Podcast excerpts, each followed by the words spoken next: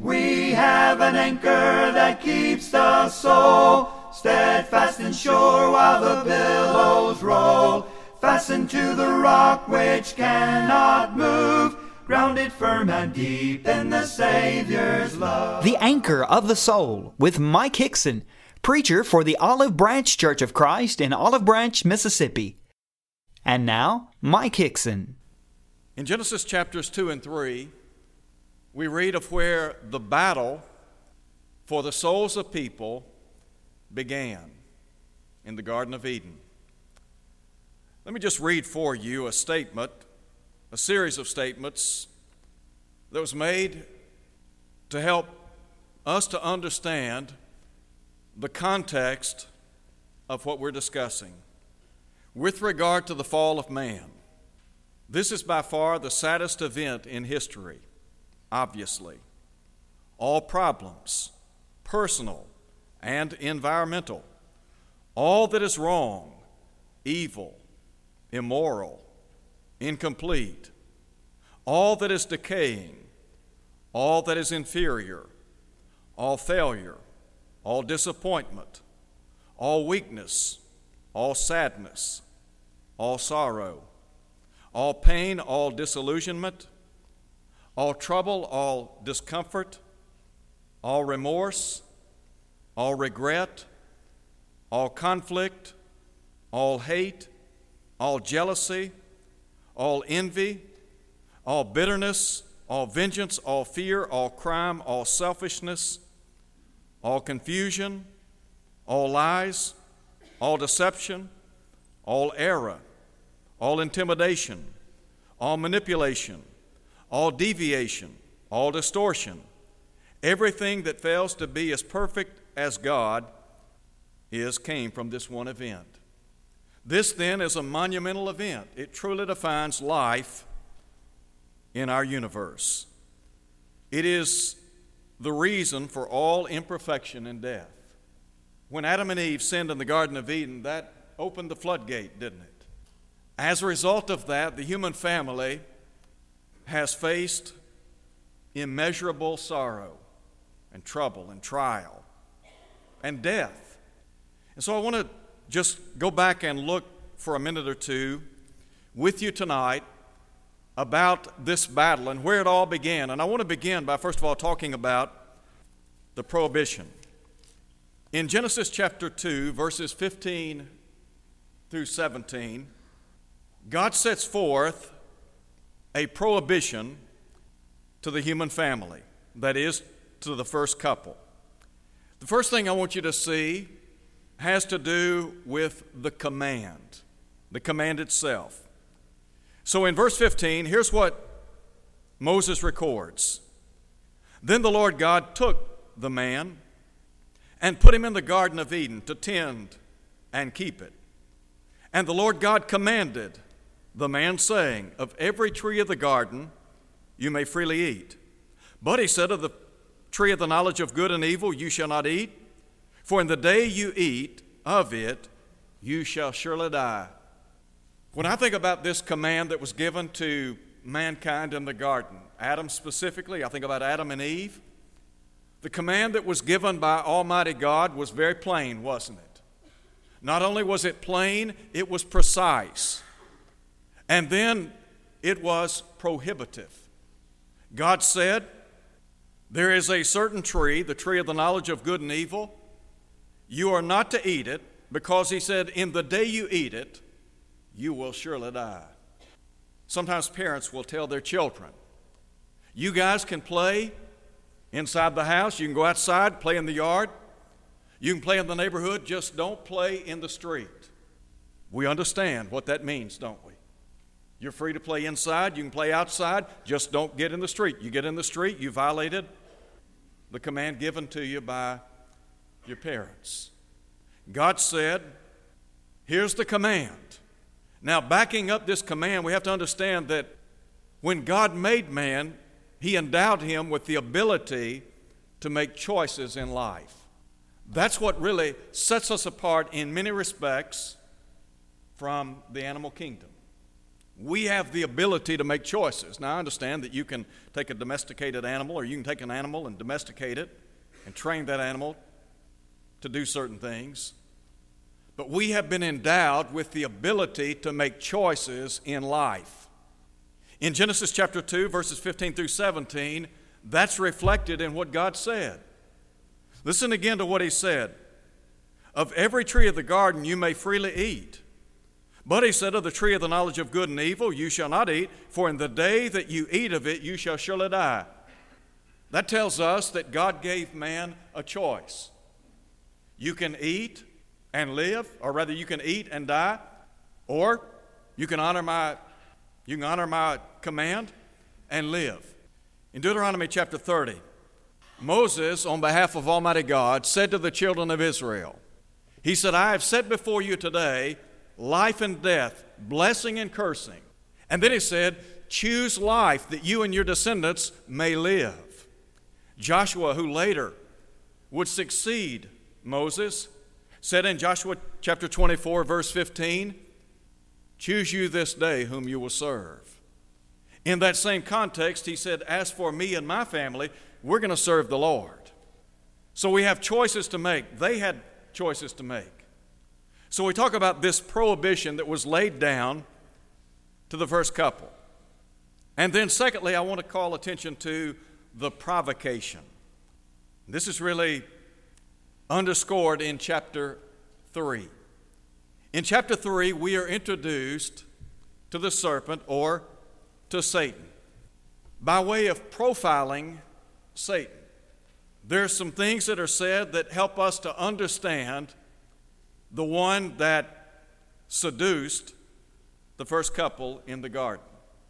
In Matthew chapter 4, verse 3, Matthew tells us that the serpent, the devil, this adversary of man, that he is the tempter. In Matthew chapter 13, verse 19, he is identified by Jesus as the wicked one. In chapter 13, verse 39, again from the book of Matthew, Jesus identifies him as the enemy. In 2 Corinthians chapter 4 verse 4, Paul said, "He is the god of this age, the god of this world." In Ephesians chapter 2 at verse 2, he is called the prince of the power of the air. And then the words of John in Revelation chapter 12 verse 9. He is the deceiver of the whole world. And don't forget the words of Peter. I mentioned a moment ago, he is the adversary. Well, that's what Peter said. Be sober, be vigilant. Your adversary, the devil, walketh about as a roaring lion, seeking whom he may devour. So, by way of profile, the one that we're talking about is our adversary. He is man's age old adversary. And then, linked to that, his purpose. If somebody were to ask you, what do you think the devil's all about? What's his intent? The devil is interested in the corruption and destruction of the human family. You remember in Genesis chapter 1, God said, Let us make man in our image and in our likeness. In verse 31, after God had made the world and all things therein, that would include man, God surveyed his creation. And the response was, It is very good. We are the crown of God's creation. That is, we are the human family. And God has blessed us immensely. And God wants the very best from each and every one of us. He wants what's best for all of us. Just like as a parent, we want the best for our children, don't we? As a grandparent, you want what's best for your grandchildren. Well, God in heaven wants what's best for His creation. And so, God is interested in our welfare, He's interested in our well being. The devil, however, is the adversary not just of man, but of God. When God said everything that He surveyed was very good, the devil, his intent, destroy that which is the very crown of God's creation. On this occasion, Adam and Eve. Well, what about his strategy? Listen, if you would, to what Moses records in Genesis chapter 3. The serpent was more subtle or cunning than any beast of the field which the Lord God had made. He said to the woman, Has God indeed said, You shall not eat of every tree of the garden? Now, by way of his strategy, first of all, he's going to try to entice Eve. Once he entices her, that will lead to entrapment. And once entrapped, there is endangerment. So he said to the woman, Has God indeed said, You shall not eat of every tree of the garden? The woman said to the serpent, We may eat of the fruit of the fruit of the trees of the garden, but of the fruit of the tree which is in the midst of the garden, God has said, You shall not eat it, nor shall you touch it, lest you die. Let me just very quickly point out in verse 3 God had said they were not to eat of the tree of the knowledge of good and evil. He did not say anything about touching it. She added to his word. Listen now to what the serpent said to the woman You will not surely die. You want to talk about a blatant lie. That was as blatant a lie as ever has been perpetrated on the human family. God had just said, The day you eat thereof, you will surely die. When I think about what the serpent said to the woman, first, he sought to undermine the command of God. God had clearly said they were not to eat of the tree of the knowledge of good and evil. The day you eat thereof, you will surely die. That command was plain, precise, and prohibitive. They could understand that. We can understand it. And so he sought to undermine the very command of Almighty God. And then he sought to undermine the character of God. Look at verse 5. For God knows that in the day that you eat of it, your eyes will be opened, and you'll be like God, knowing good and evil. Again, another lie, wasn't it? Did they know the difference between good and evil up to this point in time? Yes, they did. God had clearly articulated that back in Genesis chapter 2, verses 15 through 17. They knew exactly what God desired of them. And so the devil, as Jesus said in John chapter 8, verse 44, is not just a murderer, but he is a liar. He is the father of all lies. Now look at verse 6. First, the intent is to put the bait out. And then, once they take the bait, they're caught. They are, as we would say, ensnared, entrapped. So look at verse 6. So when the woman saw that the tree, do you remember what John said regarding the world in 1 John chapter 2 verses 15 through 17? Love not the world, neither the things which are in the world. If any man loves the world, the love of the Father is not in him. For all that is in the world, the lust of the flesh, the lust of the eyes. Look at verse 6. When the woman saw that the tree, that's the lust of the eyes. When she saw that it was good for food, that's the lust of the flesh. That it was pleasant to the eyes, and a tree desirable to make one wise, that's the pride of life. She took of its fruit and ate. So, what do we have? Well, the devil, he enticed them. Not only did he entice them, but he ensnared the first couple because the Bible says she also gave it to her husband with her, and he ate. I can just imagine the devil saying, I got you. I got you just where I want you. I mentioned a moment ago the purpose of the devil. The purpose, the intent of the devil is to destroy the human family. He wants to destroy your soul. He is against everything that is good, everything that is holy, everything that is right and true and just. We talk about the human family and what a blessing it is to be a part of this human family, to enjoy all the great blessings that God has bestowed on us and you think about the things that God has blessed the human family with. And here's the devil a snare to mankind, a thorn in the flesh to man, and intent on destroying us. And let me tell you what, he doesn't care He doesn't care if you're young or old. He doesn't care if you're a male or a female. He doesn't care if you're rich or poor. He's not concerned about your education. He doesn't care about you at all. His sole intent is to destroy your eternal soul. His intent in the Garden of Eden was to drive a wedge between God and His creation. And He did that. Because you see, once they ate from that forbidden tree, they were in real danger, weren't they?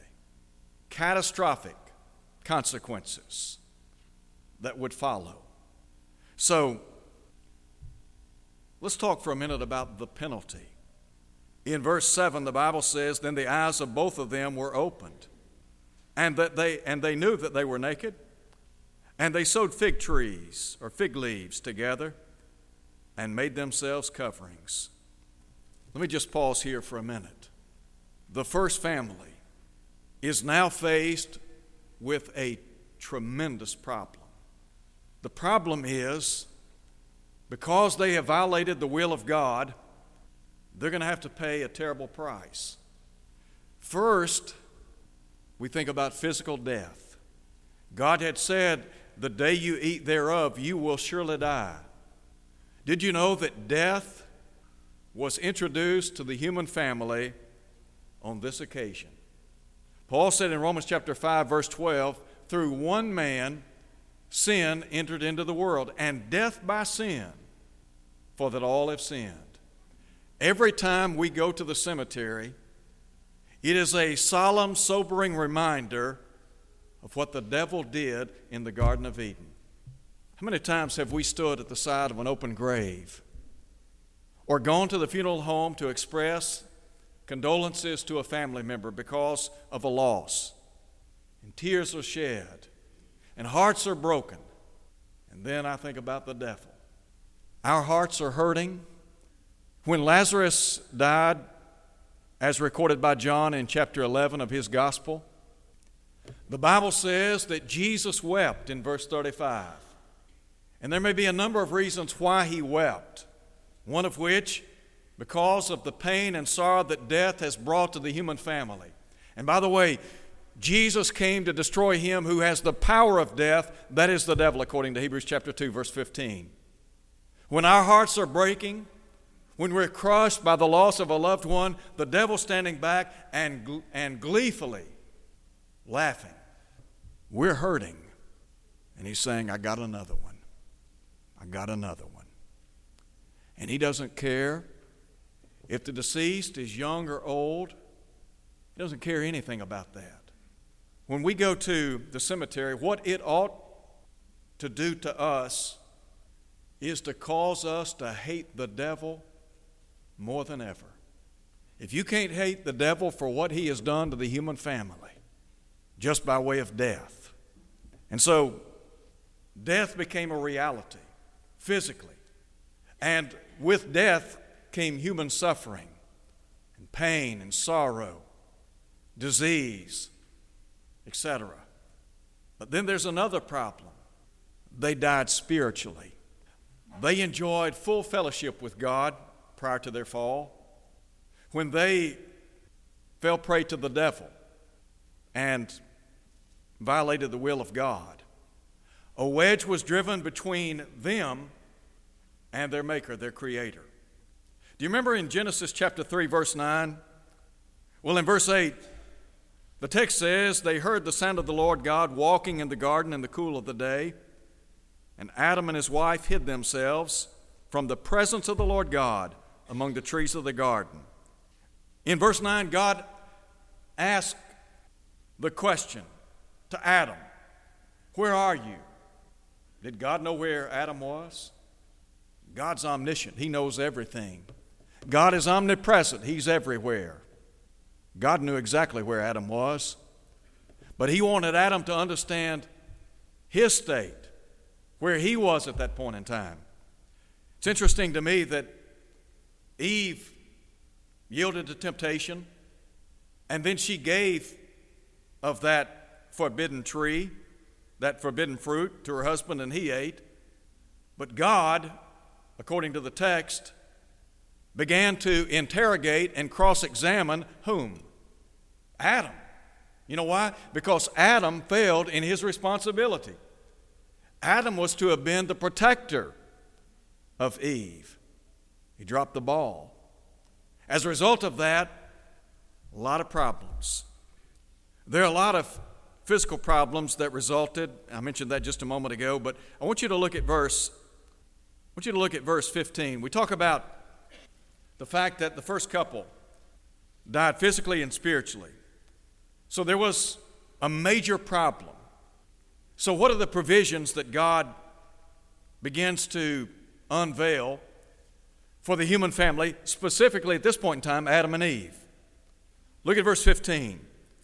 God said, I will put enmity between you and the woman, speaking to the serpent, and between your seed and her seed. He shall bruise your head, and you shall bruise his heel. This is the beginning of the unfolding of the redemptive plan of God.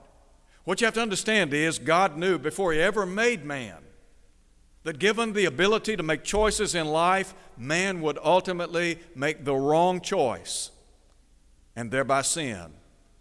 And with sin, there would be separation. Thus, the need for a Redeemer, a Messiah. And so in Genesis chapter 3, verse 15, God begins by announcing this Redeemer, this promised seed that would ultimately find its fulfillment in the Lord Jesus. In Revelation chapter 13, verse 8, the Apostle John speaks of the Lamb who was slain before the foundation of the world. God had in place a plan to redeem his human family. Now, I want you to look with me very quickly at Ephesians chapter 1. In Ephesians chapter 1, the Apostle Paul talks about this plan, the provisions of this plan that are available to all of us within the human family. In Ephesians chapter 1, beginning in verse 3, Paul said, Blessed be the God and Father of our Lord Jesus Christ, who has blessed us with every spiritual blessing in the heavenly places in Christ. Now, listen to what he says in verse 4 just as he chose us in him before the, the foundation of the world, that we should be holy and without blame before him in love, having predestined us to adoption as sons by Jesus Christ to himself. God predestined or foreordained to save the human family in his Son, Jesus Christ. He's talking about the plan of redemption not talking about individuals that are predestined to be saved or lost. He's saying that all who obey his Son, all that live in conformity to his will, will be saved in what? In this plan that's been revealed. So in verse 6, he said, To the praise of the glory of his grace, wherein he has made us accepted in the beloved. And then in verse 7, in whom we have redemption through his blood, the forgiveness of sins, according to the riches of his grace. When Adam and Eve sinned in the Garden of Eden, it brought about, as I said just a moment ago, catastrophic consequences. Now, if you drop down and look, if you go back to Genesis chapter 3 again, in Genesis chapter 3, in verse 15, when God set forth this promised seed, I mentioned that it finds its fulfillment in Jesus, the Messiah. And so, beginning at this point in time, there is the unveiling of this divine plan. And all through the Old Testament era, beginning in the period of the patriarchs, down through the Mosaic dispensation, there is the pointing of the coming Messiah. In Genesis chapter 12, God called upon a man by the name of Abraham. And God told him, In you shall all families of the earth be blessed. That is, through his seed, the human family would be blessed. The fulfillment of that realized in Jesus. In Galatians chapter 3, Paul said, If you are Christ, then are you Abraham's seed and heirs according to the promise. Well, somebody might ask the question what promise? The promise made to Abraham in Genesis chapter 12 at verse 3. Those who have been baptized into Christ Jesus are the sons of God, are they not? They are a part of a divine body. And they are the recipients of this promise that was made thousands of years ago. We are the crown of God's creation. God in heaven loves each and every one of us to the extent that this plan was in place, executed to absolute perfection. And all we have to do is obey Him and live for Him. I want to close by pointing out in verse 21, the Bible tells us that Adam and his wife, the Lord God, made tunics of skin and clothed them. Some would say that there is an inference here to the fact that with the provisions of these skins to cover them, there was the shedding of blood, a sacrifice, a blood sacrifice made. The Hebrew writer said, without the shedding of blood, there's no remission. You could make that case that blood was shed in anticipation of the coming of the Messiah. And so, beginning in the book of Genesis and going forward, the period of the patriarchs, the Mosaic dispensation, blood was shed, animals were sacrificed in anticipation of the coming of the Messiah, the promised seed. When Jesus came, shed his blood on Calvary's cross, that blood flowed backward all the way to Adam. And until he comes again, it will continue to flow. So I ask you tonight, we're talking about this battle, where it all began. Whether we realize it or not, we're in a battle. And the devil's battling for our soul. The devil wants to ensnare, to entrap us, just as he did Adam and Eve. So, my question to you is Have you availed yourself of the blood that was shed by Jesus on Calvary. You have to understand, you can't go to heaven without the blood of Christ. The blood of Christ is what washes away our sins. The only way to appropriate that blood is to be in Christ because salvation is in Christ. 2 Timothy chapter 2, verse 10. The only way to get into Christ is to be baptized into Christ. When you're baptized into Christ, you appropriate the blood of Christ. That's what the Bible teaches.